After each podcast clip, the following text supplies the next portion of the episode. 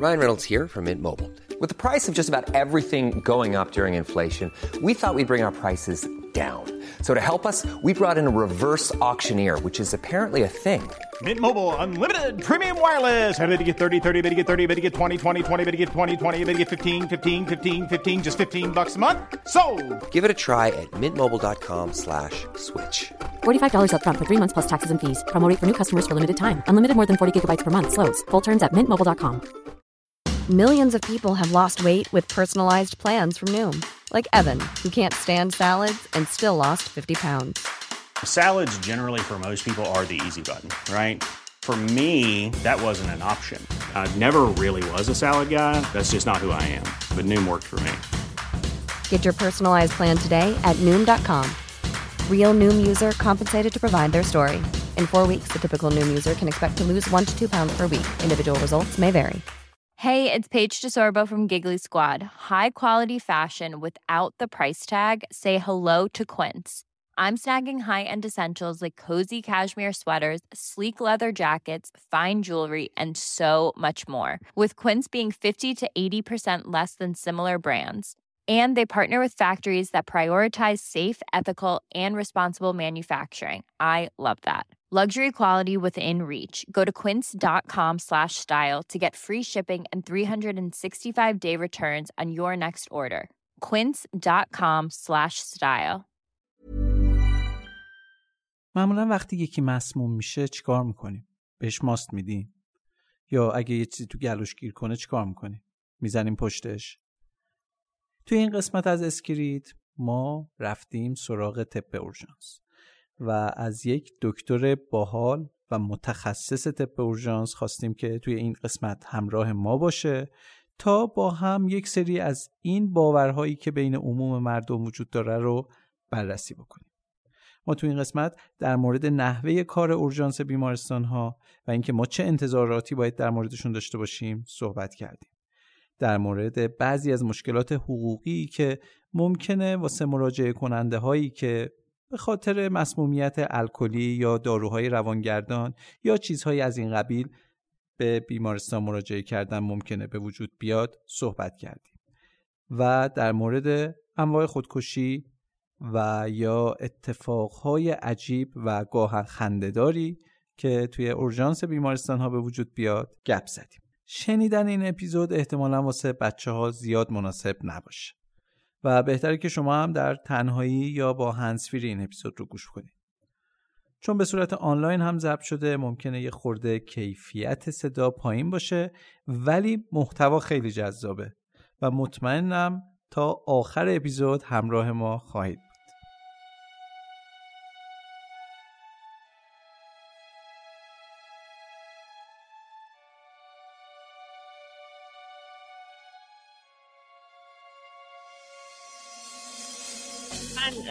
خیلی کتک خوردم از بیما از همراهی ها. چیزی سمتم پرت شده. بعد فوش های جدید یاد گرفتم. بهش گفتم من قول میدم میمونی و بعد دیگه بیهوشش کردم که بتونه این لوله تحمل کنه. اشک های من رو صورتش میریخت.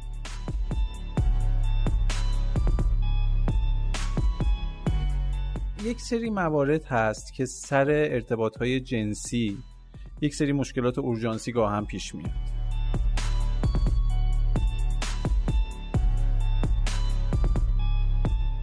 که بعد قسمت خندهدارش این بود که به هر کسی که می‌گفتیم که شلغمه می‌گفت اولین سالش این بود که پخته بوده یا خواب.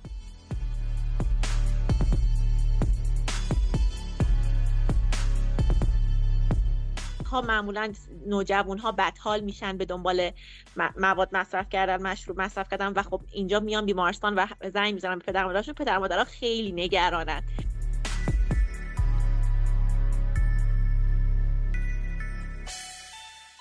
سلام من زهرا چشمه هستم پزشک و متخصص طب اورژانس. و من امیری کیومرسی و من مشتاق فراحت هستم و شما رو خط نهم اسکریت هستید این اپیزود یه خورده اپیزود متفاوتیه با اپیزودهای قبل. ما مهمان داریم اونم چه مهمانی.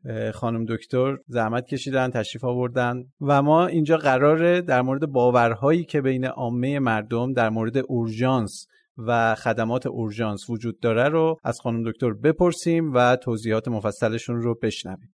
خانم دکتر خوش اومدید ممنونم مرسی. خوشحالم که اینجا.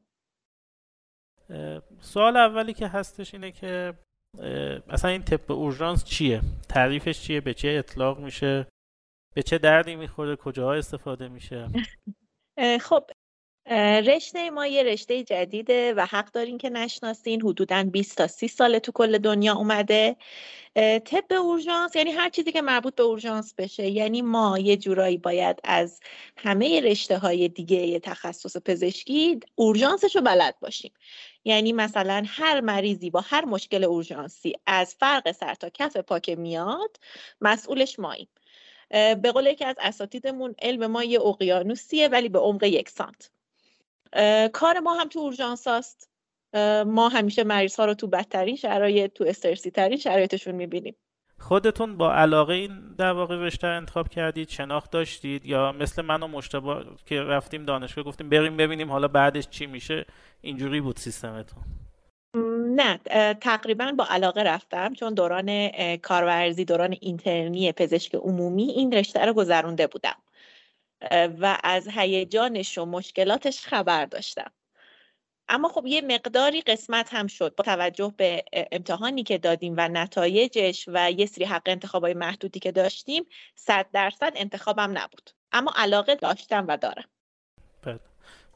می‌دونید که مجتمع هم دقیقا همینجور. با, علاقه شدیدی وارد دانشگاه شد و هرچی از دانشگاه های دیگه و پیشنهاد داشت رشته دیگه قبول نکرد چون علاقه خیلی خاصی به رشتهش داشت میگه الا بالله همین رشته ای که هست و من می‌خوام ادامه حالا بگذریم از این موضوع.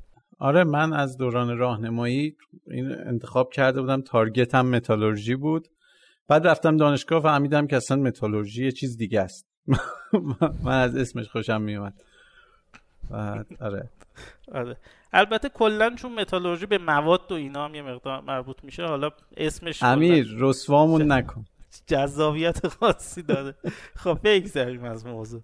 بعد اینکه خب بیشتر میگید بهمون. یه سری باورها هست دیگه. یه سری در واقع چیزایی باورهایی وجود داره بین عامه مردم وقتی یکی حالش بد میشه.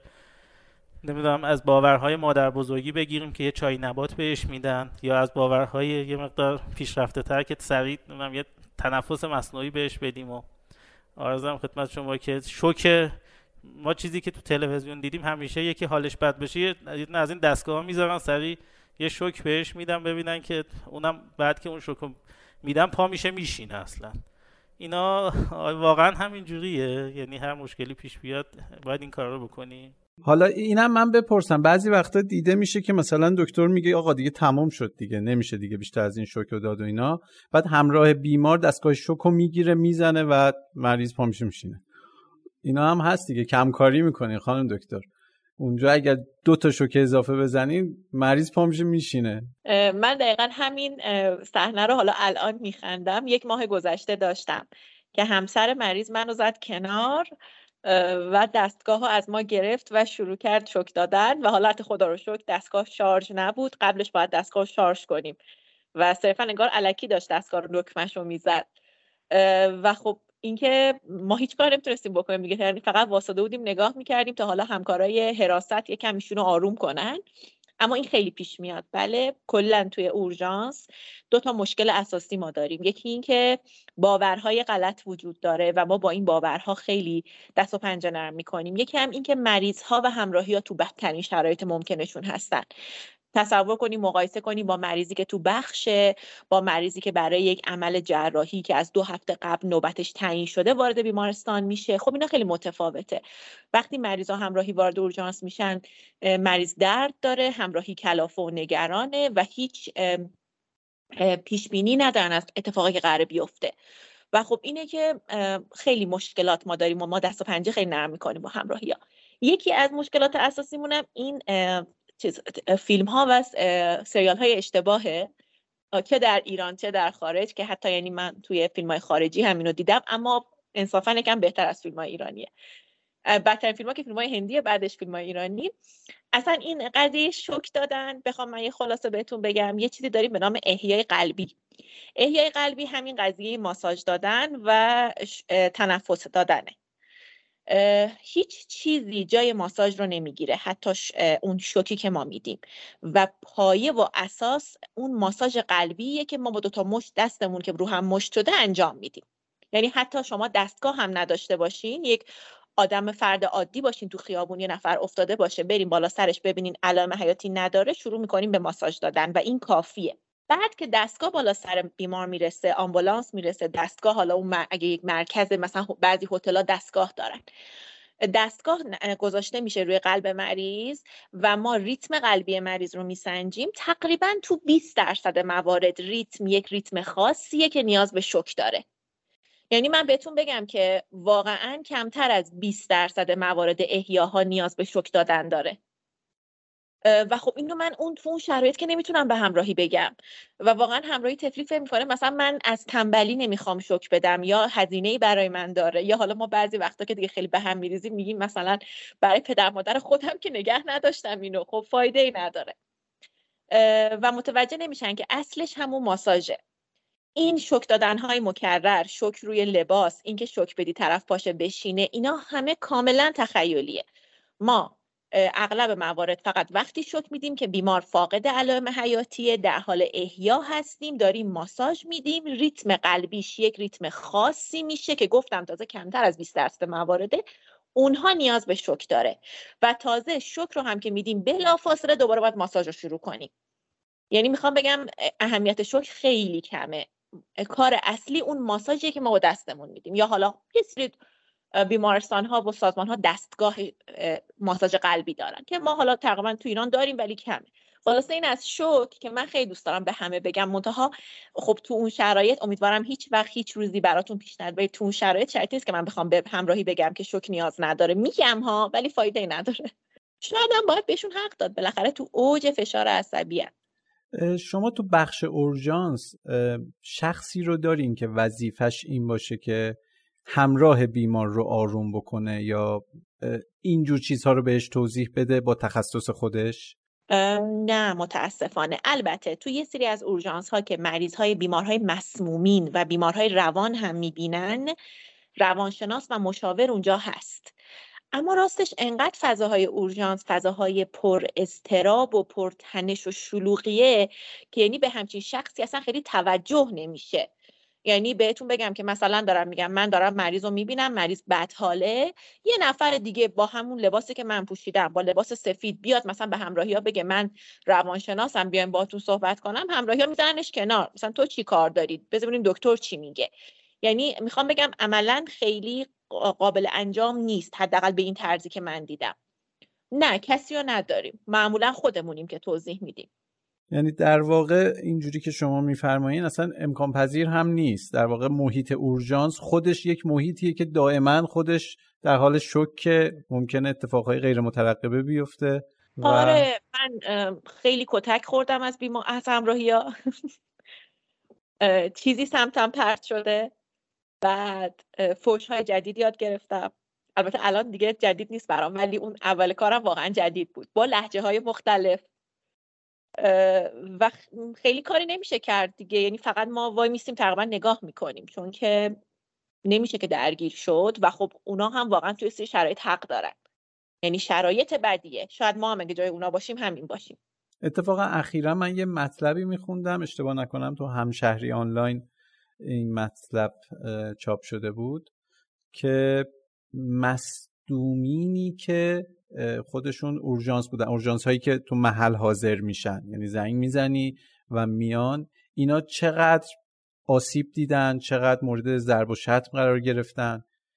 بعد یارو مثلا تو خونه حبسشون کرده سگ انداخته به جونشون. از اینجور اتفاقهای عجیب غریب و واقعا حالا نمی‌تونه قضاوت بکنه ولی خب عجیبه. شغل پرخطری محسوب میشه و با توجه به شرایط جامعه که روز به روز اوضاع زندگی سختتر میشه مردم از هم عصبانی ترن و همه اینها خب باز اورژانس فضاش انگار متشنشتر میشه.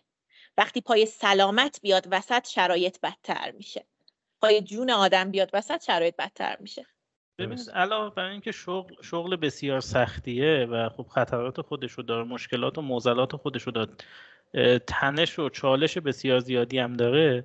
به نظر من یک مسئله دیگه ای که این تخصص داره اینه که شما تو تخصصهای دیگه می‌بینید بالاخره نمی‌دونم متخصص مغز متخصص قلب اینا یه مطبی هم دارن بیرون بیمارستان. بالاخره هم از نظر بحث اقتصادی که درآمدی همین که بالاخره یه حاشیه امنی برای خود اون پزشک ایجاد میشه که حتی اگر یه روزی تو فضای بیمارستان هم نتونست کار بکنه از طریق مطب خودش از تخصصش استفاده بکنه ولی فکر نمی‌کنم مثلا متخصص طب اورژانس بتونه یه جایی مطب داشته باشه که کار متخصص طب اورژانس اونجوری که معلوم میشه توی اورژانسه و خارج از اون نمیشه فعالیت کرد. اینم به نظرم یکی از محدودیت های میشه آره، گفت فضا کاری ما فقط اورژانسه. در نهایت در بهترین حالت ممکن میشه یک اورژانس خصوصی مثلا به جای مطب راه انداخت. که حالا خب اورژانس خصوصی مریض های با حال بهتری می‌بینه. یعنی اون مریض های خیلی دیگه بدحال و تصادفی های شدید و ما توی اورژانس یه چیزی داریم تحت عنوان تریاج شما وارد هر بیمارستانی بشین یا وارد هر اورژانسی بشین اون اول تریاج شما رو می‌بینه و به اصطلاح تریاج می‌کنه. یعنی میاد سطح بندی می‌کنه بیمار رو بر اساس حالش. سطح بندی از سطح یک داره تا پنج. سطح یک بیماریه که یا فاقد علائم حیاتیه یا مثلا باید زیر ده دقیقه پزشک ویزیتش کنه. یعنی داره با مرگ دست و پنجه نرم می‌کنه. سطح پنج مریضیه که حالا مثلا ما به شوخی میگیم سر انگشتش زخم شده. یا مثلا چه می‌دونم نوک پاش درد می‌کنه. اورژانس های خصوصی خب سطح یک و دو مریض نمی‌بینن. مریض های خوشحال تر می‌بینن. برای همین یکم فضای کاری شاید بهتر باشه. اما اورژانس های دولتی و اورژانس هایی که سانتر تروما یا سانتر حوادثن دیگه کارشون مریض بدحاله و همین دعواهایی که بهتون گفتم و همین جو متشنج و فضای کم و تخت کم و امکانات کم و همه اینها. درست. تریاش هم, هم می‌خواستم صحبت کنم. اتفاقا چون مریض از در میاد تو تو هر اورژانسی و وقتی بهش میگیم بره تریاج انگار مثلا داریم بهش توهین می‌کنیم. تریاج یک جاییه که یک پرستار با تجربه نشسته اونجا و تعیین می‌کنه که مریض سطحش چیه سطح یک تا پنج چه وضعیتی داره علائم حیاتیش چک می‌کنه مشکلش رو ازش می‌پرسه و حالا طبقه بندی می‌کنه که کی و کجا باید مریض رو ببینه. اگه مریض سطح یک و دو باشه باید بیاد مستقیم اتاق احیا. اتاقی که ما برای احیا و برای بدترین مریضامون گذاشتیم. اگر مثلا سطح سه و چهار باشه یک سالن دیگه اگه سطح پنج باشه به اصطلاح میشه مریض سرپایی. یعنی مریضی که داره رو پای خودش راه میره و مثلا احتیاج به یه ویزیت پزشک عمومی داره. مثلا سرماخورده. علائم سرماخورده که میشه سطح چهار و پنج. و ما همین تریاج رو حتی مردم نمی‌دونن. و چقدر ما همکارای تریاجمون کتک خوردن فوش شنیدن دعوا شدن. چرا؟ چون مثلا به یه مریضی که سطحش بالاتر بدتر بوده سطح یک و دو بوده زودتر جواب دادن تا یه مریضی که مثلا سطح چهار و پنج بوده و ده دقیقه منتظر شده. و مثلا خب این اونجا نمیشه تو شرایط توضیح داد که خب این مریض بدحال تره همه معتقدن که مریضشون بدحال ترین مریض اون حالا اون تایمه.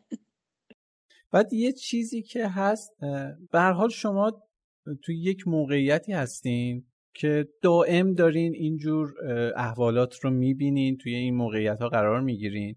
یه خورده واسهتون عادی شده اینکه خب یک مریض بدحال ببینین و اینا. این باعث میشه که شما بتونین خونسردیتون رو حفظ بکنین و این خونسردی اصلا به کمک بیمار میاد. یکی از شما هم دست و پاتون رو گم بکنین شما هم هول بشین. یکی هم هستش که کاملا خونسردانه با تسلط برخورد بکنین با اون شرایط. این خونسردی گاه هم واسه همراه ها اذیت کننده است. احساس می‌کنن که داره بهشون بیتوجهی میشه. احساس یعنی این انتظار رو دارن که اون پزشک اورژانسی که اون لحظه بیمار رو دید بکوبه تو سرش و بدو بدو بره یک پزشکی رو برداره بیاره. همینه. یه چند تا بازم مسئله هست. میگم من همیشه گفتم از خودمون دفاع نمی کنم. یعنی کار ما هم بی ایراد نیست. اما مثلا نگاه کنین شما فرض کنین دو نفر با هم وارد تریاج میشن یا دو نفر با هم ویزیت, می... ویزیت دارن من میرم میبینمشون. من از یه نفر شهر حال می‌گیرم مثلا مشکلش درد, درد قفسه سینه است. یه سری توضیحات میده سوال می‌پرسم خیالم راحت میشه که مشکلش اصلا مشکل جدی نیست مشکل قلبی نیست. میگم باشه منتظر بمونین کاراتون انجام میشه. میرم سراغ مریض کناری که مثلا چه می‌دونم پادرده اما پاش می‌بینم نبز نداره پاش سرده. یعنی خطر اینکه اندامو از دست بده داره. و خب قاعدتا من به این مریض دوم خیلی زودتر می‌رسم و شاید مریض اولی که در ظاهر با درد قفسه سینه اومده معطل بمونه اما من خیالم راحت براش مشکلی پیش نمیاد. حالا یه مثال کاملا. و خب دیگه حالا دقیقا همین صحنه که شما میگین تصور کنین که من چقدر باید دعوا بشم چقدر بهم توهین میشه به خاطر این انتخابی که کردم. و خب اونجا میشه به همراهی ها حق داد. من سعی می‌کنم من نوعی خیلی وقتا توضیح بدم. اما متاسفانه تو اون شرایط استرابی توضیح آنچنان فایده ای نداره. و اینکه من همون رو باید پنج دقیقه وقت بذارم توضیح بدم ترجیح میدم انگار مثلا یه گوشم در باشه یه گوشم دروازه مریضم رو ببینم. زمان از دست ندم. چون بحث کردن خودش زمان می‌خواد دیگه. من بیام به این آقایی که درد قفسه سینه داره کلی بگم ببینین آقا دردتون قلبی نیست احتمالا سرماخوردگی نوارتون مشکل. تا من همه اینا رو بخوام توضیح بدم ترجیح میدم کارم رو انجام بدم. فضای اورژانس خب فضایی که شلوغه. فضای توضیح دادن نیست. اما دقیقا همینه که میگین. شاید من هر بار میگم اگه خودم هم جای اونها باشم شاید همین واکنش ها رو نشون بدم. درست. خیلی ممنون بابت توضیحاتتون. ببینید حالا من می‌خوام یه مقدار بیام از داخل اورژانس بیایم بیرون. بیم به قبل تر قبل از اینکه اصلا بیمار برسه به اورژانس. خب وقتی میگیم بیمار اورژانسی این بیمار اورژانسی سطح یکم منظورم. حالا اون سطوح ضعیفتر سرماخوردگی و اینا رو بذاریم کنار. خب می‌تونه چیزهای مختلفی باشه. از یک تصادف شدید باشه یک مسمومیت شدید باشه یا یک خفگی باشه از به خدمت شما یه آرزه قلبی باشه یا هر چیزی. و خب همراه بیمار من می‌خوام بدونم که قبل از اینکه اصلا به اورژانس برسم و مریض رو به شما تحویل بدن یا اصلا اورژانس برسه بالا سرشون فرض کنید یه تصادفی اتفاق افتاده. خب به هر حال تا اورژانس خبر بدن اورژانس خودش رو برسونه چند دقیقه طول می‌کشه؟ شاید بیشتر از چند دقیقه هم طول بکشه. اون همراه هایی که یه مقدار حالشون بهتره اینا باید چیکار بکنن تو اون شرایط؟ چون من چیزی که حس می‌کنم اینه که بعضا اتفاق میفته که بیمار یا اون فردی که دچار مشکل شده از دست میره. و خب تا مدت ها این همراه های عذاب وجدانی دارن. میگم ما اونجا نتونستیم کاری مثلا به خصوص تو مواردی که حالت خفگی وجود داره چند ثانیه بیشتر وقت ندارن اصلا به دقیقه هم نمی‌رسه. این عذاب وجدانه هست اگه من اونجا یه کاری می‌کردم یه اقدامی می‌کردم شاید الان اون فرد رو از دست نداده بودیم. می‌خوام بدونم که توی این شرایط چه کاری باید بهترین کاری که میشه انجام داد چیه؟ خب یه مشکلی که هست خیلی نمیشه برای همه نسخه پیچید. یعنی گفت تمام مریض ها رو مثلا فلان کار رو انجام بدین. اما یه سریش کارهای شایع و مفید روتین هست که ما توصیه می‌کنیم. مثلا برای مریض تصادفی یا ما میگیم توروما توصیهمون اینه که به هیچ عنوان مریض رو جابجا جا نکنید چون مثلا مریضی که توی ماشینی گیر کرده همکارای آمبولانس که همکارای پیش بیمارستانی اورژانس پیش بیمارستانی که می‌رسن با یه مانور خاصی مریض رو خارج می‌کنن که نخا و گردن اینا آسیب نبینه. اما شاید افرادی که اونجا هن اینو بلد نباشن. و ما خیلی داشتیم مواردی که به دنبال بیرون کشیدن اون فرد از ماشین فرد دچار آسیب شده. حالا نمی‌دونم دیدین یا نه تو فیلم ها حداقل دیدین یه سری تخته های خاصی دارن که زیر مریض می‌ذارن برای جابجایی مریض های تصادفی. یا مثلا برای مریضایی که سکته کردن یا حالا درد قلبی داشتن یا کاهش سطح هوشیاری ناگهانی داشتن خب یه احیای پایه داریم. ما همیشه میگیم مریض رو اگر که شما صدا زدین جواب نداد این رو برای افراد عادی میگم نه درمان. مریض یه دفعه جلوی شما افتاد. شما صدا زدین به شونش زدین دیدین هیچ واکنشی نشون نمیده ماساژ قلبی رو شروع کنید تا زمانی که آمبولانس برسه. این یه کاری که میشه انجام داد. یک مورد دیگه مریضای تشنجی هن که خب خیلی شایع است. مریض جلوی شما تشنج می‌کنه. تنها کاری که باید انجام خیلی معمولا سعی می‌کنن دهنشو باز کنن سعی می‌کنن یه لیوان آب بدن بخوره یه سری کارهای جوری که معمولا شرایطو بدتر می‌کنه. تنها چیزی که هست ما میگیم مریض رو سعی کنیم به بغل بخوابونین و سرش به جایی نخوره. شروع می‌کنه به لرزیدن دیگه. مریض تشنجی میگیم سرش به جایی نخوره چیزی ندین بخوره. و اینکه یک نفر در سریع ترین time ممکن زنگ بزنه به آمبولانس. یعنی کلا برای افراد عادی که بالای سر یه مریضن که دفعه حالش بد میشه اولین کار تماس با اورژانس. اورژانس هر چی زودتر بیاد بهتر. حالا میگم برای مریضای تصادفی میگن جابجاشون نکنی. و اگر خونریزی فعال دارن کاری که میشه یک فرد عادی انجام بده. اون خونریزی رو اینجوری کنترل کنین. حالا میگم امیدوارم هیچ وقت براتون پیش نیاد ولی با فشار دست. مثلا شما می‌بینین از پاش داره خونریزی وحشتناکی می‌کنه با دست فشار شدید بدین که اون خونریزی بند بیاد. تنها کاراییه که میشه بدون امکانات انجام داد. در خصوص مریض تشنجی حالا ما شنیدیم اصرار هستش که سریع نمی‌دونم یه دستمالی چیزی بذاره تو دهنش که زبونش رو گاز نگیره. اینا هم درسته؟ من الان گریه می‌کنم. خب. نه. چون آسیب می‌زنه به دندوناش. یا دست شما رو گاز می‌گیره یا زبونش رو گاز می‌گیره یا آسیب می‌زنه. این کار رو انجام میدن به خصوص مادرهایی که کودک تشنجی دارن یا فردی تو خونشونه که سالهاست تشنج می‌کنه یعنی سر داره. اما نه طبق به نظرات علمی هیچ کاری نیاز نیست. اون خودش کنترل میشه و بیشت... انقدر اون نیرو زیاده که بیشتر آسیب می‌زنه. یعنی شما بخواین اون دستمال رو بذارین بیشتر به دندون آسیب خورده میشه. فقط حرف اینه که به بغل بخوابه که راه هواییش بند نیاد یعنی به بغل بخوابونین مریضو و سرش به جای نخوره تو اون حینه. حتی میگن دست و پاشو نگیرین. چون مورد داشتیم که دست و پا رو گرفتن انقدر نیروزی نیروی اون فرد که داره تشنج می‌کنه زده که دست و پا میشکنه. بچه اگه فرد باشه به خاطر فشار دست شما دست و پا میشکنه. برای همین اصلا نگیرین. این یه زمانیه که باید طی بشه تا حالا آمبولانس بیاد و فقط به بغل خوابوندن که راه هوایی بسته نشه. بعد در خصوص بیماری که دچار خفگی حالا نمی‌دونم اسم علمیش چی میشه. توکینگ بله. اینا هم کلی آموزش تو اینستاگرام هست که اینجوری بگیرید فشارش بدید نمی‌دونم این یا اینجوری بهش نفس بدید. اینا چی؟ حالا لازم اگه شد من یه سری عکس اینا براتون میفرستم. یه سری مانورایی داریم برای انصداد راه هوایی یا همون چوکینگ. که بستگی داره به اینکه فرد حامله باشه یا نباشه و چه رده سنی باشه. اما این قضیه پشت زدن و اینکه طرف داره سرفه می‌کنه و ایناها یک نکته بهتون بگم. تا زمانی که فرد در حال سرفه کردنه یعنی مثلا من با شما دارم صحبت می‌کنم یه دفعه یه چیزی میپره تو گلوم و شروع می‌کنم به سرفه کردن. تا زمانی که من در حال سرفه کردنم یعنی راه هواییم بازه. یعنی خودم می‌تونم از پس این مشکلی که پیش اومده بر بیام. و این زدن به پشت و اینها هیچ فایده نداره. اگر من سرفه هام قطع شد و دیدین دیگه صدام در نمیاد نفسم بالا نمیاد و دارم سیاه میشم باید کاری انجام بدین. و اونم یه سری مانور داره که از پشت فرد رو می‌گیریم و روی قفسه سینهش فشار میاریم. زیر قفسه سینه بالای شکم.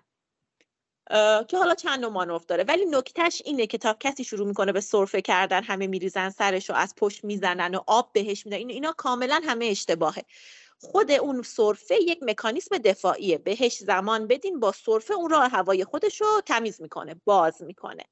اگر نتونست بعد باید کاری انجام بدیم. حالا غیر از این شک دادن که خیلی دوست داشتم بگم که مرسی که پرسیدین و گفتم. یکی دیگه مسئله مسمومیته. یه چیزی وجود داره به نام شستشو معده که کسی که قرص می‌خوره یا داروی می‌خوره تو اورژانس ها انجام میدن که این داروها و اینا از معده بیاد بیرون. یه لوله ای از طریق بینی می‌ذارن میره داخل معده. یه سری مایه میفرستن مایه و داروها قرصا از معده برمیگرده بیرون. چند تا نکته که بگم که خیلی باز میشه اشتباه میشه این این قضیه لوله گذاشتن و شستشوی معده فقط زیر یک ساعت مفیده. چرا؟ چون اصلا بعد یک ساعت اون دارو تو معده شما نیست که من بخوام بشورم و من بیشتر از معده که دسترسی ندارم. من بارها دعوا شدم برای اینکه مثلا طرف اومده پنج ساعت پیش مثلا 20 تا قرص خورده بعد همراهی داد می‌ذاره که چرا معدهش رو شستشو نمیدین و ما هر اونجا توضیح میدیم که خب الان اصلا دارو تو معده نیست. من چی رو بشورم؟ متوجه این قضیه نمیشن. یکی این مورد. یکی دیگه اینکه خیلی از داروها مثال می‌زنم. داروهای مثل آهن و داروهایی که فلزن. کلا مسمومیت هایی با مواد فلزی. حالا دارو هم می‌تونه نباشه. اینها در اثر تماس با آب بیشتر واکنش نشون میدن. در نتیجه شستشو ممنوعه. پس می‌خوام بگم هر کی هر چی خورد اصرار بر شستشو نباشه به خصوص بالای یک ساعت. چون اصلا بیشتر طرف آسیب می‌بینه. این لوله گذاشتن فوق العاده کار دردناکیه و فوق العاده طرف اوق می‌زنه و ببخشید اذیت میشه و واقعا نیازی نیست خیلی وقتا. این یه مورد بود که خیلی شایعه و یکی دیگه این که بهشون شیر میدن آب لیمو میدن. یه چیزایی میدن که ببره بعد دست میندازن ته حلقشون که بالا بیارن. اینا تقریبا همه اشتباه. بیشتر, بیشتر سمت ما ماست. سمت ما بیشتر ماست اینا همه هیچ کدوم کار علمی نیست. این قضیه دست میندازن که طرف بالا بیاره. اگر خدای نخیده داره بالا میاره برگرده تو راه هوایی آسیبی به ریه می‌زنه که تقریبا جبران ناپذیره. برای همین ما میگیم هیچ کدوم از این کار رو انجام ندین. چیزی نخوره. مثلا اگه 20 تا قرص خورده همون موقع که میاد به شما میگه دیگه چیزی نخوره و زنگ بزنین آمبولانس خانم دکتر کلا آموزش هایی هست که واسه افراد عادی باشه که اینجور شرایط ممکنه واسه هر کسی پیش بیاد. حالا چه واسه خودمون چه تو خیابون واسه کس دیگه که یک سری آموزش های مقدماتی باشه که آدم بدونه توی اون شرایط باید چیکار بکنه. کجا میشه این آموزش ها رو دید و چه جوری هستن آموزش معروفمون Basic Life Support یا همون احیای پایه است. که شامل همه اینا میشه گفتم. برخورد با مریض تشنجی برخورد با مریض کاهش سطح هوشیاری برخورد با مریض انسداد راه هوایی یا خفگی که اینها معمولا مراکز بهداشت یا حتی دانشگاه ها اینا برگزار می‌کنن. ما خودمونم تو همین حالا سازمان مردم نهادی که داریم یکی از برنامه ها اینه که برای یک سری از افراد توی پوزیشن های مختلف مثلا اداره های مختلف و این آموزش رو بذاریم که یک تو مدرسه ها یه نفر مثلا جلوی شما میفته باید چی کار کنید اصلی ترین آموزش همین BLS Basic Life Support که حتی شما مجازی هم می‌تونید این آموزش ها رو ببینید یعنی جاهای معتبر مراکز معتبر تو دنیا اینا رو مجازی هم به اشتراک می‌ذارن این کلاس ها رو. خب خانم دکتر یک سری باورها هم هست بین مردم. من نمی‌دونم چقدرش درسته یا غلطه. مثلا یکی زیاده روی کرده تو مصرف مشروبات الکلی و به مشکل برخورده. اطرافیانش میترسن اینو ببرن اورژانس که ممکنه واسهش عواقب داشته باشه و اول احیاش می‌کنن بعد میندازنش زندان می‌برن شلاقش رو می‌زنن. می‌خوام بدونم توی اینجور موارد چه جوریه؟ اصلا قانونی داریم در این مورد یا سلیقه‌ایه یا چه شکلیه؟ چند تا مورد هست حالا شما اینو بفرمایید من موردهای دیگرم می‌پرسم. من در تکمیل صحبت مشتبه بگم که ما این موضوع رو واقعا تو دانشگاه خیلی داریم. حالا باز تو محیط عادی بیرون یه مقدار شاید کمتره. چون به هر حال بیمارستان خصوصی و اینا هم هستن. ولی خب تو دانشگاه موضوع مثلا درج در پرونده و کمیته انضباطی و به خصوص بچههایی که تو خوابگاه هستن یه موقع دچار نیاز پیدا می‌کنن به این جور موارد یه موردش بر خود من پیش اومده بود. دوستای اون فرد تلاش می‌کردم منو از اونجا متواری کنن که بگم ما خودمون درستش می‌کنیم. من هی داشتم زنگ می‌زدم آمبولانس و اینا بیاد می‌گفتن نه چیز خاصی نیست الان خوب میشه. این همین جوریه. معمولا از این مشکلات براش پیش میاد. بفرمایید. زنده است بله خوشبختانه فعلا. گاه هم می‌بینم تو دانشگاه هنوز داره میچرخ هنوز همون شکلیه. نه حالا با اون اون صحنه ای که من دیدم خیلی متفاوت بود. الان صحنه که میدم خیلی فرق می‌کنه. اینجوری من راحت می‌پرسم. ما مت... ما متخصص کم سنگدلی. فرد زنده است برامون کافیه. این سوال اینه که زنده است یا مرده؟ دیگه کاری به بقیه‌اش نداریم. این مسئله خیلی هست و نگرانی خیلی ها هم هست اما حقیقتا نه مشکلی پیش نمیاد. مگر شما شاکی خصوصی داشته باشین؟ یعنی فرزن دارم میگم دو نفر رو با هم گلاویز شدن همدیگر رو با قمه زدن اینا رو آوردن اورژانس خب اینا از هم شکایت دارن و بقیه پلیس رو خبر می‌کنن. یا اونا خودشون میان به بیمارستان میگن ما شکایت داریم این ما رو زده اینها بله پلیس میاد و درج در پرونده و اینها اما سایر مسمومیت ها در صورتی که شما شاکی خصوصی نداشته باشین پرونده توی بیمارستان میمونه ثبت میمونه. اما اینکه بخواد کار به پلیس و به پرونده سازی و اینا کشیده بشه نه حقیقتا. مگر اینکه چرا؟ مثلا دارم میگم فردی دو بار تا حالا با مصرف مشروبات الکلی مسمومیت به دنبال اون بستری شده باشه. حالا مثلا این آقا سال دیگه مثلا یا خانم سال دیگه مثلا به یه علتی بازداشت میشه بعد مثلا پلیس بیاد بخواد مدارک اینو بگرده بله از بیمارستان می‌تونه بگیره و بفهمه ایشون دو بار به خاطر مصرف مشروبات بستری شده. ولی اینکه اونجا بخوام ببرن زندان و پلیس بیاد و اینا تقریبا وجود نداره. باز هم تاکید می‌کنم موارد خاص. مثلا یه دفعه 20 نفر توی مهمونی مسموم شن. خب این نیاز به پیگیری داره. عامل مسمومیت چی بوده؟ این یه حالت یه شرط بحرانیه. اما در حالت عادی حقیقتا انقدر مسمومیت و مصرف مشروبات الکلی و مسمومیت به دنبال اون زیاده که اگه بخوانم نمی‌تونن بگیرن. و مراجعین بی اصلا بیش از حد زیادن به خصوص شبای تعطیلی. یعنی بخوام بگیرم باید همه رو بگیرن نمی‌تونه یکیشو تقریبا بله باید همه رو بگیرن. جا نمیشه. گر حکم شود که مست گیرن در شهر هر آن که هست گیرن دقیقا همینه و خیلی همیشه هم نگران این هستن به خصوص تفیا پدر مادرها که میان مثلا بچه ها معمولا نوجوان ها بدحال میشن به دنبال مواد مصرف کردن مشروب مصرف کردن و خب اینجا میان بیمارستان و زنگ می‌زنن به پدر مادرشون پدر مادرها خیلی نگرانن.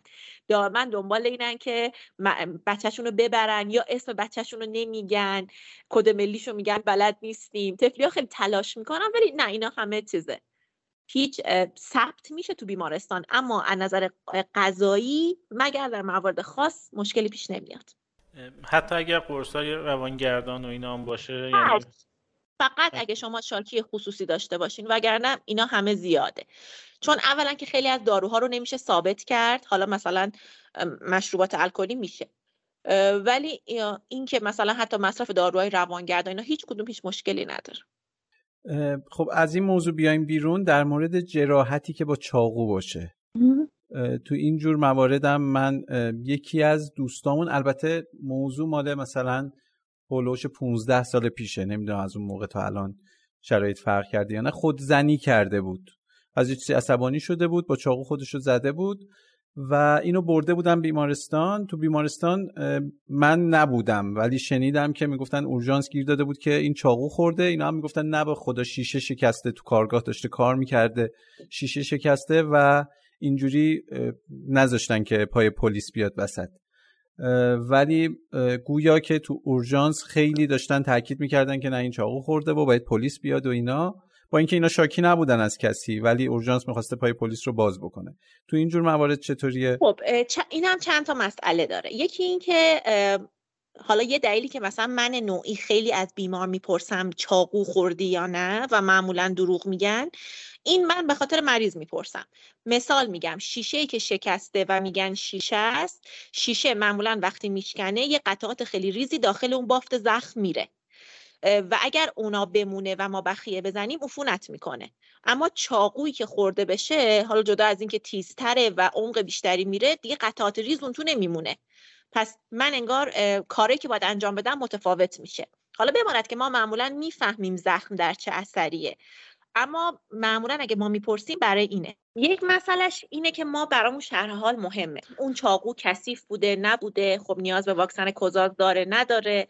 نیاز به بررسی عمیقتر عکس برداری داره نداره. این از این قضیه.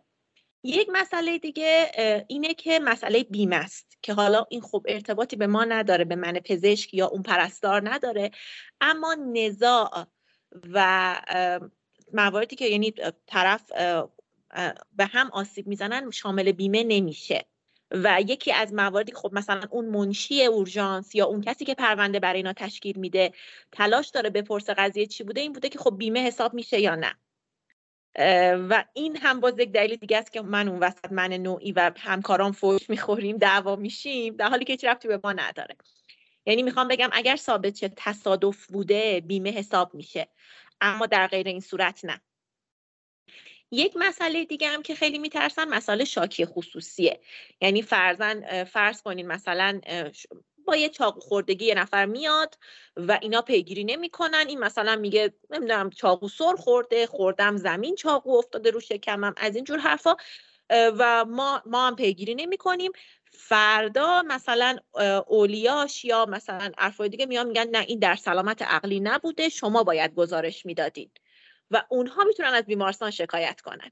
یک مسئله اینه. البته من اینو دقیق ریز حقوقیش رو نمی‌دونم اما می‌دونم که مثلا دیدم که فردی میاد میگه من خودم زدم شکایتی ندارم بسته به سنش و شرایطش از مثلا اطرافیان درجه یک پدر مادر هم رضایت می‌گیرن. که تو رضایت بده که این داره اینجوری میگه. فردا نیاین بگین که مثلا نه اون حالش اونجا خوب نبوده. اونجا ترسیده بوده. چون بعد وظیفه بیمارستان اعلام کردنش. یعنی کلا این مسائل نزا و اینا این مشکلات رو داره. وگرنه حتی شما خود زنی هم کرده باشین کسی اونجا به شما نظر قانونی گیر نمیده که مثلا چرا خودتو زدی. فقط اینکه کسی چند نفر دعوا رو میارن پلیس میاد. اونم به خاطر اینکه تازه خیلی وقتا پلیس می‌پرسه شکایتی دارین چون ما دعواهای خانوادگی هم داریم. و اینا یه فرمی رو پر می‌کنن و میگن نه. و تموم میشه. پلیس یه چیزی پر می‌کنه میگه شکایتی نبوده و میره. یعنی جایی ثبت نمیشه من یه چند تا Ready to pop the question? The jewelers at BlueNile.com have got sparkle down to a science with beautiful lab-grown diamonds worthy of your most brilliant moments. Their lab-grown diamonds are independently graded and guaranteed identical to natural diamonds, and they're ready to ship to your door. Go to Bluenile.com and use promo code LISTEN to get $50 off your purchase of $500 or more. That's code LISTEN at Bluenile.com for $50 off. Bluenile.com code LISTEN. I'm Sandra, and I'm just the professional your small business was looking for. But you didn't hire me because you didn't use LinkedIn jobs. LinkedIn has professionals you can't find anywhere else, including those who aren't actively looking for a new job but might be open to the perfect role, like me. In a given month, over 70% of LinkedIn users don't visit other leading job sites. So if you're not looking on LinkedIn, you'll miss out on great candidates like Sandra. Start hiring professionals like a professional. Post your free job on linkedin.com/people today. مورد دیگه از اینا هست که می‌خوام بپرسم که بدونیم با این شرایط یه نفر میاد اورژانس چه برخوردی باهاش میشه ولی این به این یه دونه هم سوال می‌خواستم بپرسم که رفتی به این قضیه نداره. اونم تنفس دهان به دهانه. این تنفس دهان به دهان کجا استفاده میشه؟ بعد مثلا من دیدم یه موردی یه خانومی ماشین زد بهش و بیچاره هوشیار بود. بعد وسط خیابون افتاد زمین تمام مردها و کسبه های اون اطراف می‌خواستن دونه دونه بیان به این خانم تنفس دهان به دهان بدن. این می‌گفت من سالمم من نفس می‌کشم. آره یه موردم من دیدم که چون باشه یه موردم چیز بود حالا شمالم این شلوغ میشه این ایام چیز؟ تعطیلات و اینا خب شمال خب ما معمولا هر سال کلی حادثه داریم دیگه تو دریای خزر. اینم نمی‌دونم چرا هیچ کاری نمیشه یه کاری میشه جواب نمیده. اونجا هم یه همچین حالتی بود. یه سری جوانای قیور داشتن از همدیگه سبقت می‌گرفتن که سریعتر بتونن اون خدمات اورژانسی رو ارائه بکنن. این بی ال اس احیای پایه ایرانیه. این خیلی متفاوته. ببینین حالا از احیای پایه بخوام صحبت کنم یکم طولانیه و از حوصلتون خارج میشه و شاید مثلا باید یه جلسه جدایی با من باشه. اما احیای پایه که شامل ماساژ قلبی و تنفس دهان به دهانه فقط برای افراد عادی در حالتیه که شما فرد رو صدا می‌زنین و فرد هیچ واکنشی نداره. صدا می‌زنین و به شونش می‌زنین. یعنی برای مثال من یه فرد جلو میفته زمین میرم صداش می‌زنم. اگه آهناله می‌کنه هیچ کاری لازم نیست. جز زنگ زدن به 115 به آمبولانس انجام بشه. اگر مثلا می‌بینم جوابمو نمیده می‌زنم به شونش ابروهاش میره تو هم یا دست منو پس می‌زنه باز هم نیاز به هیچ کاری نداره. اگر صدا زدم جواب نداد. به شونک زدم هی آقا آقا پاشو. جواب نداد. بعد شروع می‌کنم به ماساژ دادن و تنفس دهان به دهان. که انگار باید سی تا ماساژ بدین دو تا تنفس دهان به دهان. تو این حین هر بار دوباره مریض یک حرکتی از خودش نشون داد یعنی مثلا دستش آورد بالا پاشو تکون داد سرفه کرد این ماساژ و این احیای پایه رو باید قطع کنیم و اینا که داریم میگین احیای پایه نبوده حالا اسمش چیه؟ نمی‌دونم. خود این احیای پایه من شنیدم که گاهن آسیب زننده هم هست. ممکنه قفسه سینه رو آسیب بزنه و میگن روی شخصی که سالمه اصلا آزمایش نکنین امتحان نکنین. دنده میشکنه و کاملا درد داره و خیلی وقتا مریض که ما طولانی احیا می‌کنیم ریشون پر خون میشه. میگم دنده ها میشکنه تمام اعضا جواره آسیب می‌بینه. اما به قیمت جون طرف دیگه یعنی اون در اون لحظه میارزه. کاست بنفیت این مسئله میارزه. برای همینم من تاکید می‌کنم که حتما طرف با شما صحبت نکنه. هیچ تحریک دردناک هم بهش جواب نده. یعنی شما هرچی میزنینش هیچ تکونی نخوره. و خب واقعا خیلی زیاد پیش نمیاد. اما اگه یه بار پیش بیاد شما با همون می‌تونید نجات بدین. یعنی تا شما با همون ماساژ و همون تنفس مصنوعی تا زمانی که آمبولانس می‌رسه شما می‌تونید حداقل گردش خون مغزش رو حفظ کنین. مغز و ارگان های حیاتی که زنده بمونه تا مثلا آمبولانس برسه. بین این دوتا یعنی بین ماساژ و تنفس مصنوعی کدومش اولویت بالاتری داره؟ ماساژ. خیلی ها گفتن اولا تو کرونا این از کرونا خیلی شروع شد. دوما حالا کسایی که به هر دلیلی حساسن حتی یه جایی گفته مثلا کسایی که یه به خاطر شرایط دینی نمی‌تونن این کار رو انجام بدن ماساژ فقط بدین. آقا خلاصش اینه که از همدیگه سبقت نگیرید. با هم رقابت نکنید. ماساژ کار بیشتر را میندازه. جنبندیش این میشه.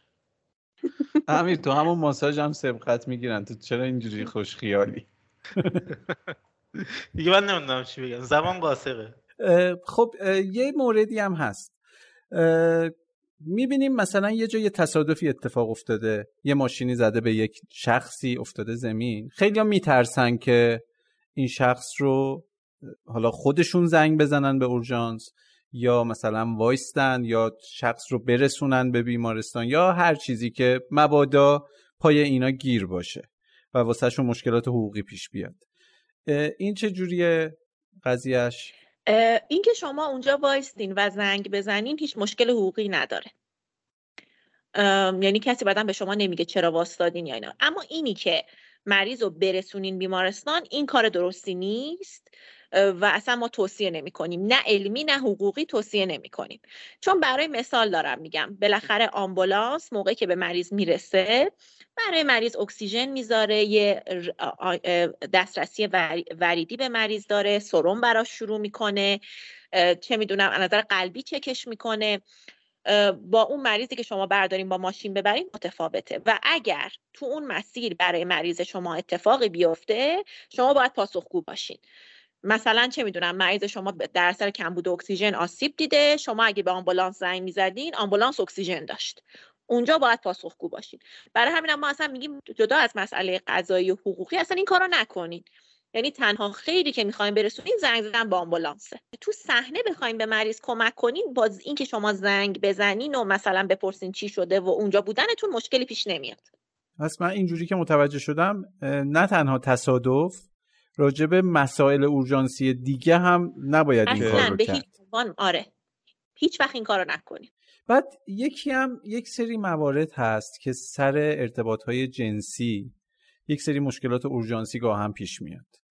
و خب خیلی وقتا این ارتباط های جنسی نامشروعه و وقتی که به اورژانس آقا ببخشید خیلی وقتا اینجوری نگید بعضی وقتا نامشروعه نه می‌دونی برای چی میگم خیلی وقتا؟ چون این مشکلات بیشتر سر ارتباط های نامشروع پیش میاد. تو ارتباط های مشروع کمتر پیش میاد و اگر هم پیش بیاد آره. من اگر هم پیش بیاد شخص بدون استرس و استراب برمیداره خب میره بیمارستان. ولی آره توی اینجور موارد همیشه این ترس هستش که خب بریم نریم اصلا میریم اونجا چه اتفاقی میفته؟ اونجا میگن که مثلا چیکار باید کرد؟ باز هم مسئله پیش نمیاد نظر حقوقی. یعنی ما مورد داشتیم فرد اومده شکایت داشته که مثلا درد داره تو ناحیه تناسلیش یا مثلا ریپ شده بهش خونریزی داره بند خدا خیلی هم میترسن. اما مسئله حقوقی پیش نمیاد. ما به جای گزارش نمیدیم. فقط مگر اینکه باز هم شاکی خصوصی باشه. یعنی مثلا دارم میگم معمولا دو سه ساعت بعد معمولا این خانوم ها مراجعه می‌کنن. مثلا اگر سناشون کم باشه چند ساعت بعد پدر اون خانوم مراجعه می‌کنه.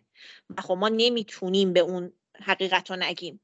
این مسائل هست. اما اینکه به جایی گزارش بشه در صورتی که فرد خانواده داشته باشه و مثلا از نظر شرایط اجتماعی مناسب باشه هیچ گزارش چیزی نمیشه.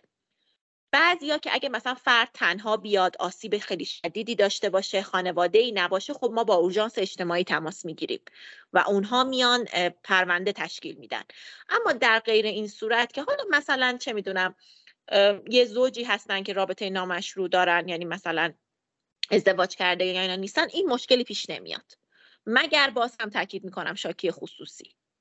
یا مثلا دیگه شرایط به حدی باشه که مثلا دو سبب فوت طرف بشه یا اینجور چیزها وگرنه مشکلی پیش نمیاد و این هم متاسفانه زیاده و خیلی ها دیر میان از ترس اینکه مثلا گزارشی داده بشه و خب اینم بده دیگه. یعنی ما همش بهشون میگیم ما به جای گزارش نمیدیم.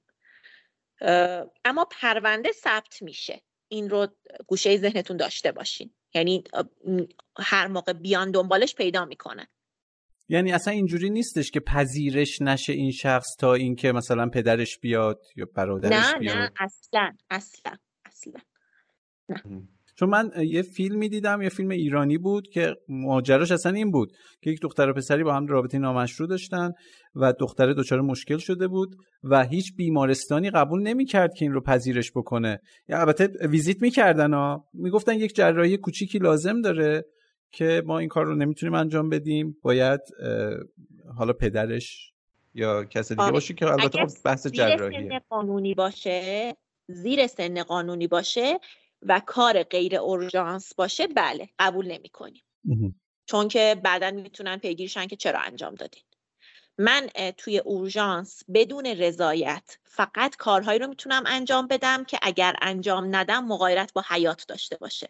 فرزن دارم میگم. مثلا فرد میاد یه خونریزی شدیدی داره و من یه جراحی لازم من مثلا خونریزیشو کنترل می‌کنم خطر مرگ نداره اما جراحی که نیازه مثلا امکان داره فرد رو ناباور کنه.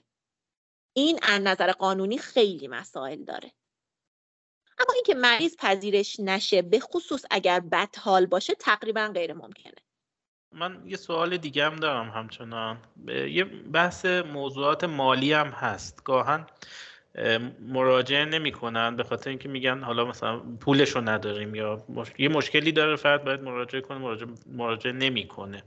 یا حالا یه مورد خارج از کشور من دیدم پیش اومد برام که فردی مراجعه کرده بود به اورژانس و به اون فرد می‌گفتن شما تو کردیتت الان چیز نه شارژ نداره کردیتت یعنی پول نداری توش به اصطلاح نمی‌تونیم. یا مثلا بیمت بی بیمارستان ما اورژانس ما بیمه شما رو ساپورت نمی‌کنه.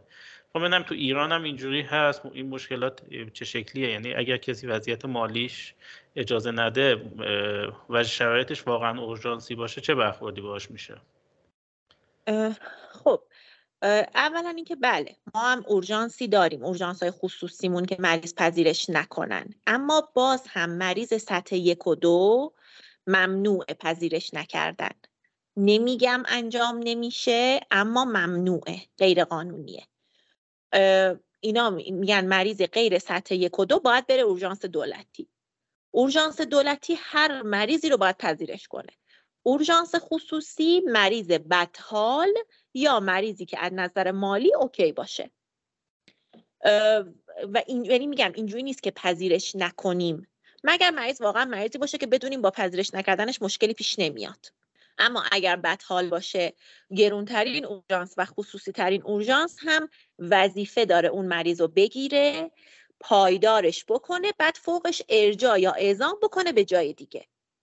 اما داریم موارد غیرقانونی که مریض رو میپرونن به اصطلاح و قبولش نمی‌کنن و میگن اینجا خیلی گرون میشه برو. و مریض تفلک هم میره متاسفانه. بالاخره خیلی جاها خیلی همه افراد با اخلاق نیستن. بی اخلاقی هم زیاد داریم. اما این قانونی نیست. بعد اینکه خب تو اون شرایط تا اون حدی که مریض به حالت پایداری برسه بالاخره یه هزینه هایی انجام شده. احتمالا دارویی مصرف شده یا کار بالاخره یه کاری انجام شده. این هزینه ها چجوری پرداخت میشه؟ کی پرداخت می‌کنه؟ والا فکر می‌کنم نمی‌دونم. احتمالا مثلا بعدا از مریض بگیرن یا در نهایت از مددکاری کمک بگیرن. این رو دقیق نمی‌دونم که مثلا اگه تو اورژانس خصوصی پیش بیاد چه مش... چی میشه پولش از کجا می‌گیرن. احتمالا فرد رو مجبور می‌کنن یه جوری پول پرداخت کنه. حالا بعد از اینکه خوب شد یا همراهیا. اما توی اورژانس دولتی خیلی پیش میاد که اصلا مریض بدون پرداخت فرار می‌کنه و ما خیلی پرونده باز داریم.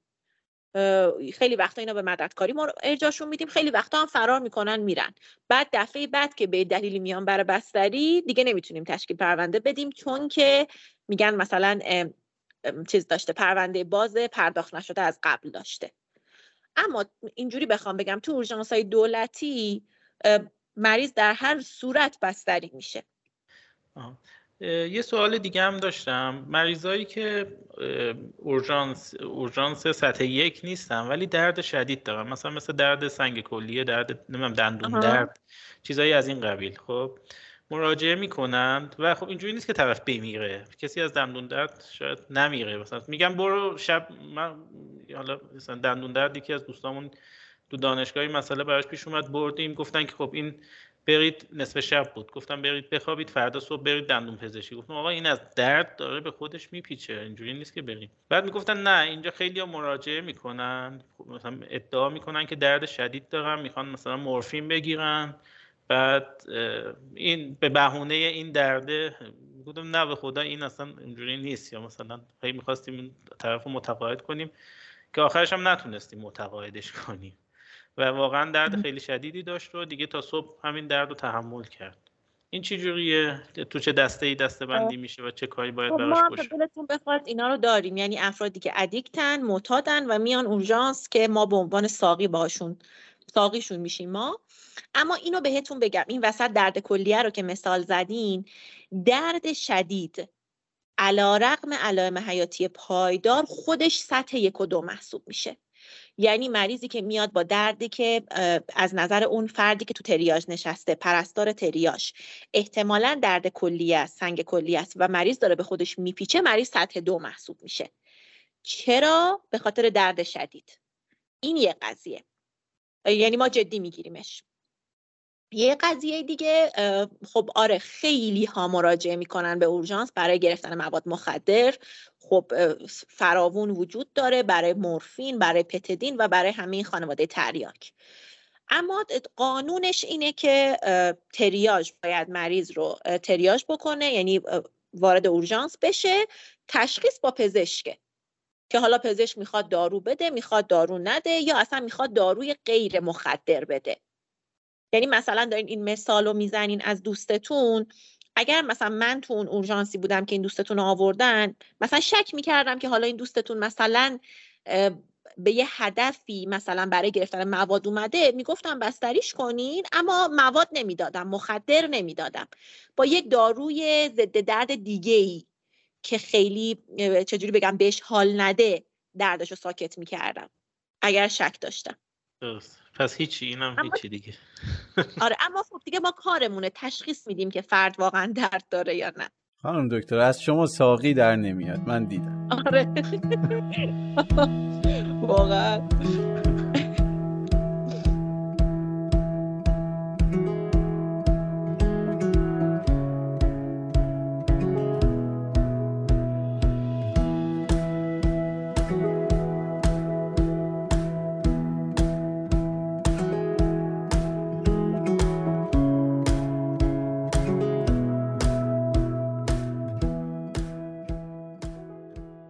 قسمت از خانم دکتر راجع به خودکشی با قرص برنج پرسیدیم و ازشون خواستیم که با جزئیات کامل تعریف بکنن. ایشون نحوه مصرفی که باعث مرگ قطعی میشه رو هم توضیح دادن که ما با اجازه خودشون این بخش رو از پادکست حذف کردیم. اگر در شرایط روحی مناسب نیستین می‌تونین این بخش رو بزنین جلو. 8 دقیقه پادکست رو بزنین جلو این بخش رو رد می‌کنین. یک موردی هم هست الان یادم افتاد. من نمی‌دونم که اصلا اینو بتونیم پخشش بکنیم یا نه این بخش رو. همینجوری صرف کنجکاوی می‌پرسم. خودکشی با قرص برنج. اتفاقا منم این همش تو ذهنم بود که اینو بگم یا نه. حالا میگم و من مشکلی با بیانش ندارم یعنی با پخش شدنش ندارم اما تصمیم با خودتونه چون نمی‌دونم باعث خود... کاهش خودکشی بشه یا باعث افزایش خودکشی. خب با جزئیاتش بگین بی زحمت که چقدر دردناکه و چه شرایطی من با جزئیات میگم حذف و اضافهش با شما. نگاه کنین قرص برنج بخوام یه توضیح مختصر بدم. آلمینیوم فسفیده یک نوع جونده کشه. قرصیه که استفاده می آفت کشه. قرصیه که توی کشاورزی استفاده میشه. توی بدن که وارد میشه اون آلومینیومش یه جورایی خیلی خلاصه و راحت وارد سلول میشه و باعث میشه سلول نتونه اکسیژن بگیره. یعنی دونه دونه سلول های بدن خفه میشن. و این بی اکسیژنی مثل یک عضله که شروع می‌کنه به گرفتن در اثر ورزش زیاد چقدر درد داره؟ تمام بدن تقریبا این حالت رو تجربه می‌کنن مسئله که هست اینه که قرص برنج 100 درصد کشنده است. اگر درست مصرف بشه. درست منظورم که واقعا طرف بخواد بمیره. قرص اگه نمی‌دونم دیده باشین یا نه من عکسش می‌تونم براتون بفرستم. توی یک لوله های توی مثل قرص جوشانه و بوی فوق العاده تیز و بدی داره. اگر شما یک قرص رو همینجوری درست مصرف کرده باشین 45 دقیقه بعد دیگه سطح یک خواهید شد. 45 دقیقه تا یک ساعت بعد. اولش با علائم گوارشی شدید شروع میشه. فشارتون افت می‌کنه. سلولا دونه دونه واقعا به معنای واقعی کلمه شروع می‌کنن به خفه شدن. و بی تعارف در بدترین حالت ممکن میمیرین. یعنی من اگه بخوام خودم خودکشی کنم این راه انتخاب نمی‌کنم چون خیلی درد داره. به خصوص که خیلی وقتا فرد پشیمون میشه و ما متاسفانه این تجربه دردناک رو داشتیم. یکی از بدترین روزای عمر من این بود که پسر 14 15 ساله واقعا یکم قبل از مرگش به من گفت قول بده. من نمیرم و من مجبور شدم قول بدم. چون اونجا گفتم حداقل دو دقیقه دیگه که ازش مونده خیالش راحت باشه. خیلی حس بدیه که نگام می‌کرد و بگو قول بده که من نمیمیرم. و خب اونو من دست دادم.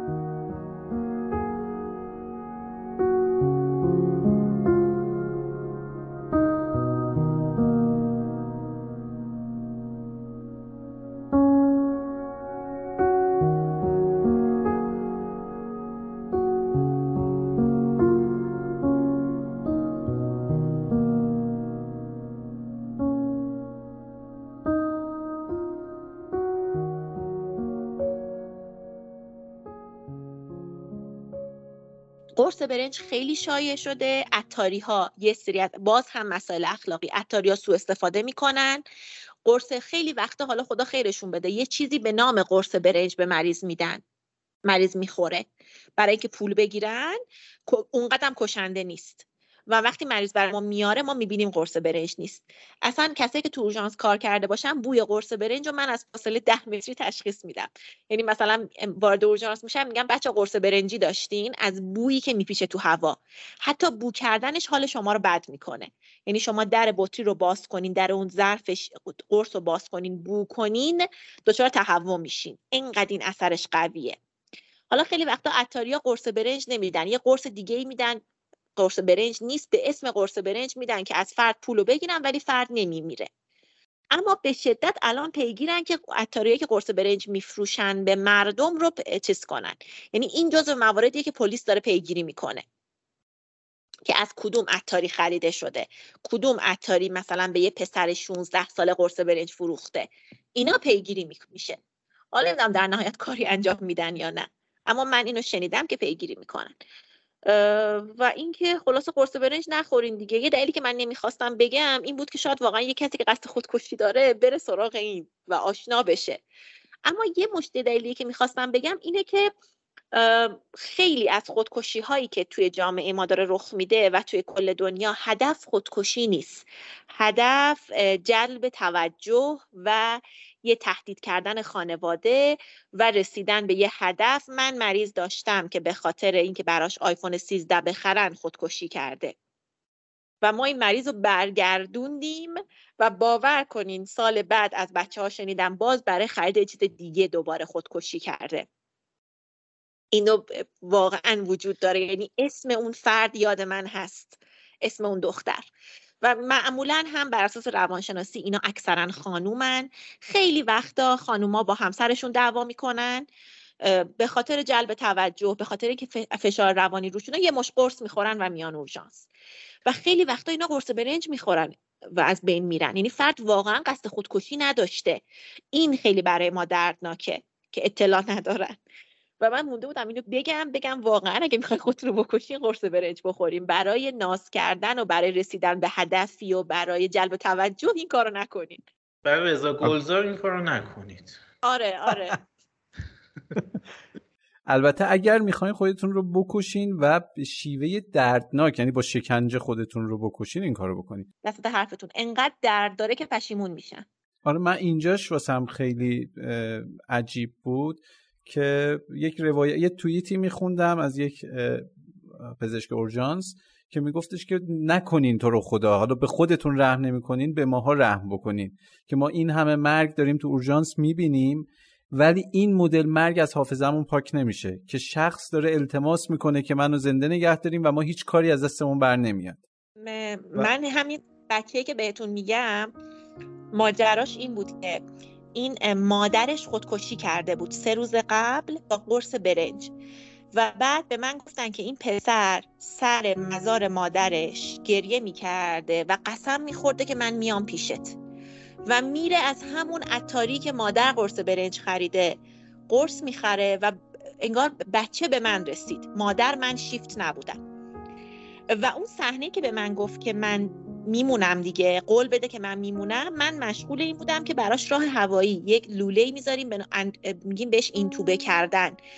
دیگه فرد خودش نمی‌تونه نفس بکشه یه لوله تنفسی می‌ذاریم و به دستگاه وصل می‌کنیم. من این رو یادمه که بالای سرش واسطاده بودم و داشتم این خواستم این لوله رو بذارم و اون داشت می‌گفت قول بده من بمونم. بهش گفتم من قول میدم میمونی. و بعد دیگه بیهوشش کردم که بتونه این لوله رو تحمل کنه. اشکهای من رو صورتش میریخت. و میگم ما به سنگدلی معروفیم و اصلا ما راحت چیز نمیشیم اذیت نمیشیم چون زندگیمون همینه. ولی من واقعا بعد از اون بچه گریه کردم. که چرا کسی جلوشو نگرفت؟ چرا کسی بهش پشیمون شده بود؟ پشیمونی اینا خیلی دردناکه. و هیچ راهی هم نداره دیگه. بعد اینکه کسی مصرف کرد فکر می‌کنم دیگه هیچ کاریش نمیشه کرد. درسته؟ نه دیگه میگم من چند تا مریضم که زنده موندن همونایی بودن که یا قرص برنج نبوده یا بالاخره درست نخورده بودن. فکر می‌کنم تو دنیا یک آماری یه باری که از اساتیدمون می‌گفت که من حالا مقاله ندیدم اما مثلا چند به تعداد انگشت های دست تونستن کسی رو نگه دارن که قرص برنج رو درست مصرف کرده و اینا تونستن نگرش دارن. اونم بعد از ماها بستری تو آیستیو اونا دیگه کی بودن که؟ من ببخشید یه سوالی اینجا پیش میاد. ببینید حالا لزوما کسی که قرص برنج می‌خوره خودکشی نکرده ها. این چون این قرص تو کشاورزی هم استفاده میشه گاهن یه حالا خود قرص گاهن بیشتر وقتا هم یه بخشی از این قرص قاطی محصولات کشاورزی میاد. و خب خیلی وقتا پیش میاد اون محصولات کشاورزی نشسته می‌خوریم یا یه نفر ممکنه این یه میوه رو بخره میگن از قدیم می‌گفتم میوه نخور نشسته نمی‌دونم اینا. رویش مگس نشسته ولی ما میخوردیم آره. خب این در این حالت فرد خب بعد از اینکه مصرف کنه خب حالش بد میشه و متوجه میشه احتمالا. آیا علائمی داره که بفهمه که قرص برنج خورده و بهترین کار اولین کاری که می‌تونه بکنه چیه؟ بلافاصله. ببینین علائم که نه علائم خاصی نداره. یعنی یه سری علائم گوارشی مثل تهوع استفراغ شدید درد معده اینها میده که خیلی داروهای دیگه هم این مشکل رو دارن. هیچ کارم نمیشه کرد راستش هیچی. اگر داره یه چیزی می‌خوره دیگه از ادامش بپرهیزه و زنگ بزنن آمبولانس. یا توف کنه بیرون فرزن. اگه مثلا می‌بینین حالا مثلا تو دهنشه توف کنه بیرون.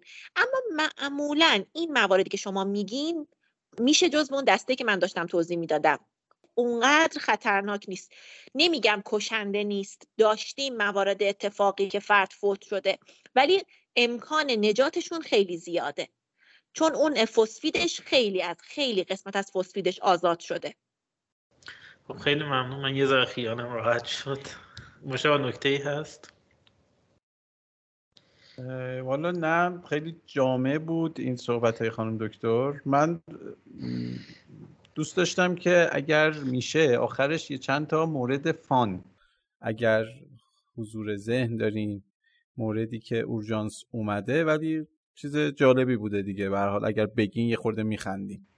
موردی هست از این فضای قرص برنج می‌ذاره خارج آره از این فضای خورده خارج. آره.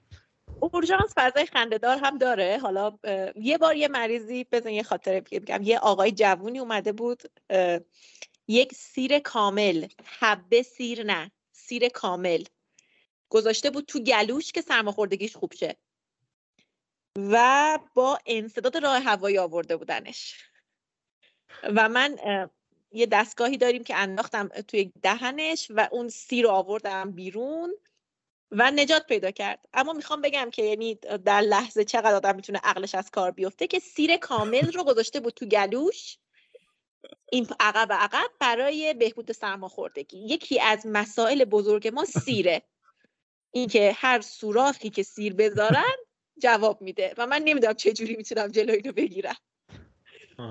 تو گوش توی بینی توی دهان همه جا جواب میده. و واقعا تمومی نداره این سیر. و بعد این وقتی خیس می‌خوره توی گوش فوق العاده بوی بدی میده و اون ب... پزشک بدبختی که می‌خواد اینو از گوش بکشه بیرون واقعا خودش بیهوش میشه. و فکر کنم شما اونجا نیاز به عطر و اتکلون و اینا هم دارید تو اصلا فایده نداره. یعنی واقعا واقعا من خود بارها خودم رو فوش دادم. به خاطر اون بویی که را میفته یکی از موارد دیگه هم که نمی‌دونم امکان پخشش هست یا نه جسم خارجی مقعده. اون هم ما خیلی رویمون رو عوض می‌کنه. یکی از من اسپری نیوا داشتم. قوطی رانی داشتم. در خودکار بیک داشتم. و یکی از آخرین مریضام شلغم بود. که بعد قسمت خندهدارش این بود که به هر کسی که می‌گفتیم که شلغمه می‌گفت اولین سوالش این بود که پخته بوده یا خام. و بعد من جوابم این بود که خب پخته که فایده نداره. سفت نیست. له میشه فایده نداره. و بعد حالا بس ببخشید من اگر یک درصد هم فکر می‌کردم که یه روز می‌تونم تو اون position باشم یعنی تو اون شغل آدم موفقی بشم الان به این نتیجه رسیدم که واقعا من برای اون کار ساخته نشدم. خیلی سخته تو روی مریض نخندیدن و این مریض شلغم تو شیفت من اومد و بعد بستری جراحی شد چون که واقعا شلغم گیر کرده بود. و بعد بچه ها می‌گفتن که اتاق عمل چه بوی شلغمی را افتاده؟ و جراح همونجا به شوخی گفته که این مریض تا آخر عمرش سرما نمی‌خوره بخور ابدی شلغم داره. بعد تفلی ها میان و معمولا هم شرح حالشون اینه که من سر خوردم. شلغم رفت تو و بعد خیلی برای خیلی برای ما نخندیدم سخته خب ما کادر درمانیم باید اخلاق داشته باشیم نباید بخندیم. من بارها ناخونامو تو دستم فرو می‌کردم. از اینقدر که خندم گرفته بود که خب مثلا داشتی راه می‌رفتی خوردی زمین شلغم. این چجوری میشه؟ و کلا یکی از قسمت های fun اورژانس این جسم خارجی مقعده. عالی بود عالی اصلا می‌تونید تو گوگل یه search بکنین این رانی رو من اصلا نمی‌فهمم. لامپ مثلا. همه اینا خیلی آره معروفه که خیلی تو کل دنیا هست. اما من خودم اینا رو داشتم. ما فکر می‌کردیم این مثلا تو دنیا یه بار اتفاق میفته نمی‌دونستیم دو چند بار اتفاق خیلی سر می‌خورن. آره شلغم و خلاصه یادتون باشه. خیلی خوب. عالی بود. قرص برنج و قشنگ شست برد. ما این هم خیلی خنده داره که ما داریم که حالا اونجا ما بازم نمی‌تونیم بخندیم اما این کسایی که با داروهای دم دست خودکشی می‌کنن. مثلا فرض کنین طرف میاد با یک عالم شکایت که آی من دارو خوردم من الان میمیرم من حالم خیلی بده خب واقعا نظر روحی تحت فشاره. بعد مثلا میگی چی خوردی؟ دو تا ویتامین د خورده دو تا مولتی ویتامین خورده مثلا دو تا کواموکسی خورده. بعد خب ما اینجوریم که به خدا کسی با اینا از بین نمیره. شاید مرده رو زنده کنه ولی که زنده رو نمی‌کشه. و آره. و اینها هم کلا مسمومیت ها مواردیه که هم دعوا توش زیاده هم اتفاقای خندهدار خیلی میفته و دیگه فضای اورژانس کلا هیجانش زیاده. حالا معمولا هیجان بد داره اما هیجان خوب هم داره.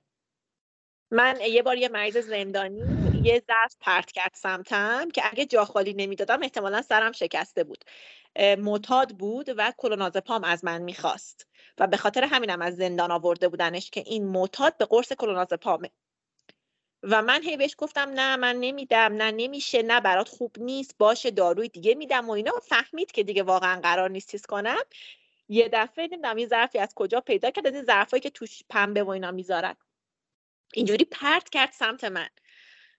و خب واقعا من اگه جا خالی نمی‌دادم قطعا یه بلای سر اومده بود. این اتفاقا خیلی میفته تو اورژانس. اون ظرفا گاهن توش قیچی و نمی‌دونم چاقو و این چیزا هم هست. یعنی فقط پنبه آره نیست. آره و من خوششانس بودم که خالی بود. فکر کنم اگر اشتباه نکنم تهوع داشت اون ظرف رو بهش داده بودن برای تهوع که استفاده کرد برای پرت کردن سمت من. خب اینم باز یه نکته ای که بیمارستان ها این ظرفاشون رو باید به نظرم پلاستیکی بکنن. چه وضعشه که ظرف معمولا نایلون داریم. حالا من نمی‌دونم کی به اون داده بود. و خب من بدشانس بودم که این اینجوری قاطی کرد. ولی خب خدا بهم رحم کرد. آره این اینا باید کلا یه خورده نرم باشن. بلکه یکی پاش سر خورد افتاد روش. اینا اون ظرف هم چیز مناسبی بود. الان که دارم فکر حداقل از شلغم منطقی تر بود.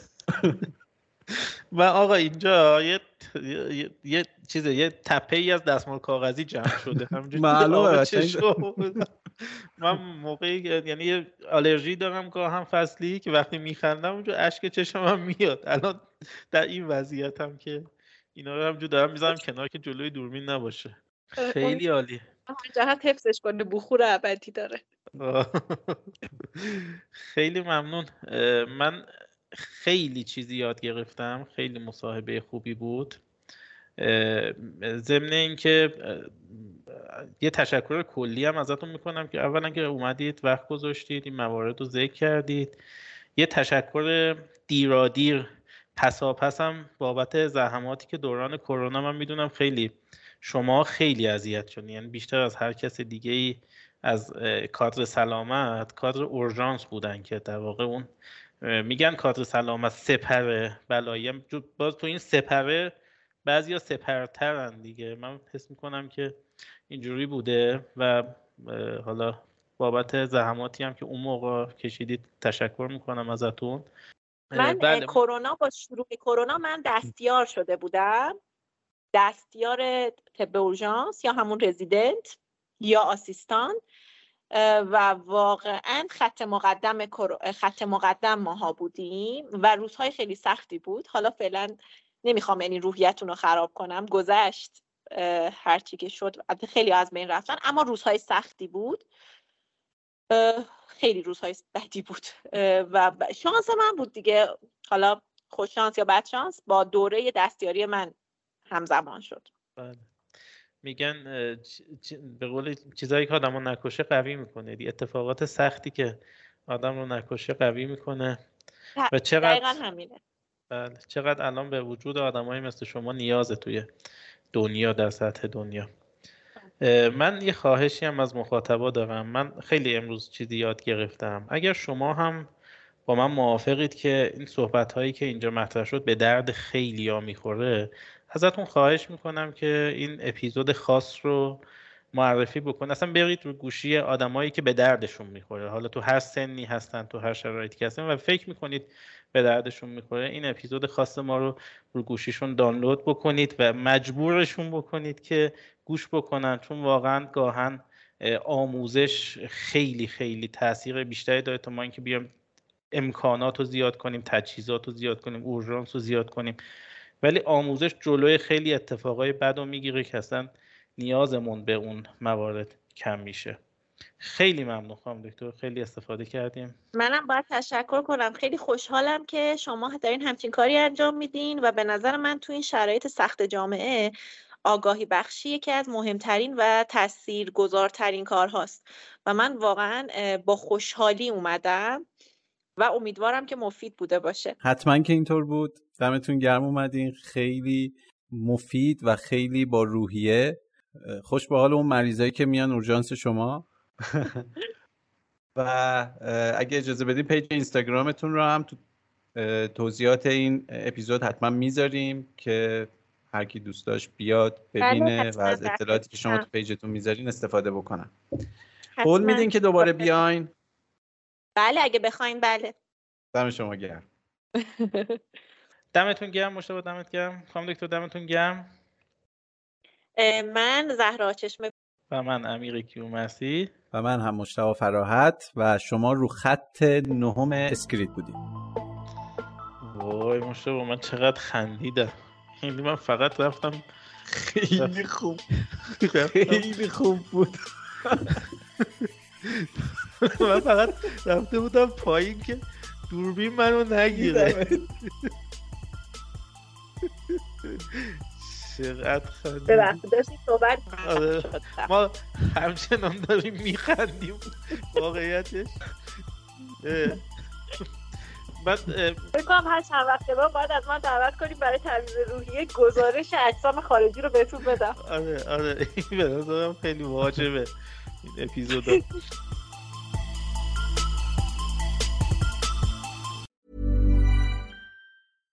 Hi, I'm Daniel, founder of Pretty Litter. Cats and cat owners deserve better than any old fashioned litter. That's why I teamed up with scientists and veterinarians to create Pretty Litter. Its innovative crystal formula has superior odor control and weighs up to 80% less than clay litter. Pretty Litter even monitors health by changing colors to help detect early signs of potential illness. It's the world's smartest kitty litter. Go to prettylitter.com and use code ACAST for 20% off your first order and a free cat toy. Terms and conditions apply. See site for details. Planning for your next trip? Elevate your travel style with Quince. Quince has all the jet setting essentials you'll want for your next getaway, like European linen, premium luggage options, buttery soft Italian leather bags, and so much more. And is all priced at 50 to 80% less than similar brands. Plus, Quince only works with factories that use safe and ethical manufacturing practices.